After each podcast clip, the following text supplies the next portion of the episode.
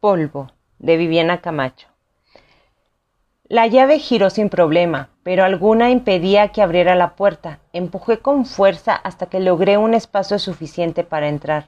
La, la, sala estaba en completo desorden. En los sillones y en el suelo había ropa, libros y hojas. Un montón de objetos me había dificultado el ingreso. El departamento parecía en ruinas y mucho más pequeño de lo que en realidad era. Dejé las bolsas de la despensa en el suelo e inspeccioné el lugar. El comedor, la cocina y el baño presentaban el mismo aspecto que la sala. Me precipité hacia mi recámara. Había objetos tirados por todas partes y sobre la cama. Hice a un lado un montón de ropa hecha jirones y me senté en el colchón. Casi un año atrás, cuando ocupé el departamento, me pareció que había estado deshabitado por más tiempo del que me dijeron. El polvo invadía los rincones y pululaba en el ambiente. Todo era gris y opaco.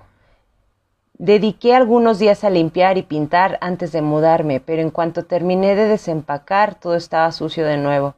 Sacudía y barría todos los días. Me enfrasqué en una lucha inútil. Apenas acaba de limpiar algo cuando ya estaba empolvado de nuevo.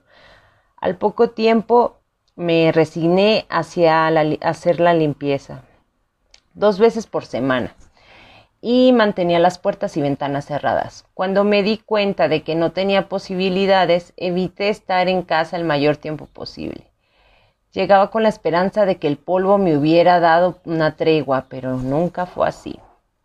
A la sensación de despojo se unió la de desestrechez. Noche a noche el departamento parecía encogerse y recuperaba su tamaño original a la mañana siguiente. Después de un rato me levanté de la cama, traté de poner orden, guardar en cajones, armarios los objetos que tenía, que todavía parecían útiles. Metí lo demás en una bolsa de plástico negra, ropa hecha, jirones, cojines descoloridos, ceniceros opacos y cuarteados. Tomé un trapo de la cocina y mientras tiraba objetos viejos sacudía las superficies. La capa de polvo era tan gruesa que resultaba imposible eliminarla. El deterioro, el deterioro era mm, general aumentaba. El polvo se acumulaba en mi garganta y me dificultaba la respiración decidí abandonar el departamento. Me precipité de una habitación a otra en busca de otros objetos personales, pero no encontré nada que me fuera realmente preciado. La suciedad se adhería a mi piel. Me dolía mover las articulaciones, como si las tuviera atadas con sogas. Sentí los labios partidos y la piel seca. Necesitaba agua, un regaderazo. Me quité la ropa mientras caminaba en un lugar a otro buscando una toalla que no hallé. Bajo la regadera me froté el cuerpo y el cuerpo cabelludo para eliminar el polvo que sentía incrustado. Salí del baño empapada, el agua me escurría en los cabellos y me hacía sentir escalofríos. Abrí las puertas del armario en busca de algo que ponerme, pero en los ganchos solo encontré ropa raída y empolvada. Escuché la voz de alguien que hablaba de forma interrumpida. Era yo misma. Listaba los objetos que ahora solo eran las ruinas de ellos mismos. Al poco rato sentí la piel seca de nuevo, poblada de grietas a punto de abrirse. El baño había sido inútil. Entre los escombros encontré un reloj que marcaba las 7.30. No quería dormir en el departamento. Tenía miedo de perder la visión y quedarme en tinieblas. El aire era cada vez más asfixiante. El polvo se acumulaba por todas partes, reduciendo el espacio. Los objetos se envejecían con una velocidad apabullante. Al fin encontré unos pantalones. Estaba a punto de ponérmelos cuando sonó el timbre. Me envolví en una sábana y me colgué los pantalones al cuello. Abrí la puerta.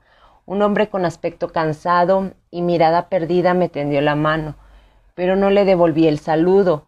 No pareció sorprenderse por, por mi actitud, ni mi atuendo, ni mucho menos. por la cantidad de polvo reinante. Sin que me diera ningún tipo de presentación, empezó a hablar, el movimiento de sus labios y la elocuencia de sus gestos no me decían nada. Su voz era un eco lejano, me estaba quitando el tiempo que necesitaba para salir de ahí. El departamento empequeñecía, los muros se encogían a mis espaldas. Observé al hombre unos instantes, alto de tez grisesca, cabello lacio y canoso, usaba un traje negro con chaleco, camisa blanca y zapatos negros. La elegancia del atuendo contrastaba con su descuido. El cabello desordenado, la camisa sucia, el saco mal abotonado y los zapatos enlodados me provocaron repulsión y ansiedad. Cuando el hombre se percató de que yo no entendía nada, aceleró el movimiento de sus manos y boca, escupía y resoplaba con los ojos desorbitados sin emitir alguna frase coherente. Cerré de un azotón. El hombre golpeó la puerta con insistencia y poco a poco dejó de hacerlo hasta que cesó por completo. El polvo y la escasez, la escasa luz natural, dificultaban la visión de los objetos. El espacio se reducía cada vez más. La cabeza me palpitaba y el terror de no salir a tiempo incrementó mi torpeza. Tenía miedo de ser tragada por el polvo que sentía en la garganta y me dificultaba la respiración. Logré rescatar de mis cajones un suéter ajado y descolorido. Los zapatos no me entraban, estaban repletos de polvo. Me asomé a la mirilla de la puerta en el pasillo yacía el hombre acurrucado con la cabeza metida entre unas manos huesudas que parecían venir de otro tiempo, de otro cuerpo. Salí descalza, dejé la puerta abierta y caminé a lo largo del pasillo hacia las escaleras, esquivando al hombre que parecía dormir. De pronto escuché un portazo. Miré hacia el departamento. La puerta estaba cerrada y el pasillo vacío. Dentro se escuchaban pasos, la gente caminando, la gente caminando. Me precipité escalera abajo, crucé la calle y miré hacia el edificio. Lo cubría una cortina grijesca. Apresuré mis pasos y di vuelta en la esquina, mientras mi piel reseca se rescagrejaba, dejando rastros tras de mí.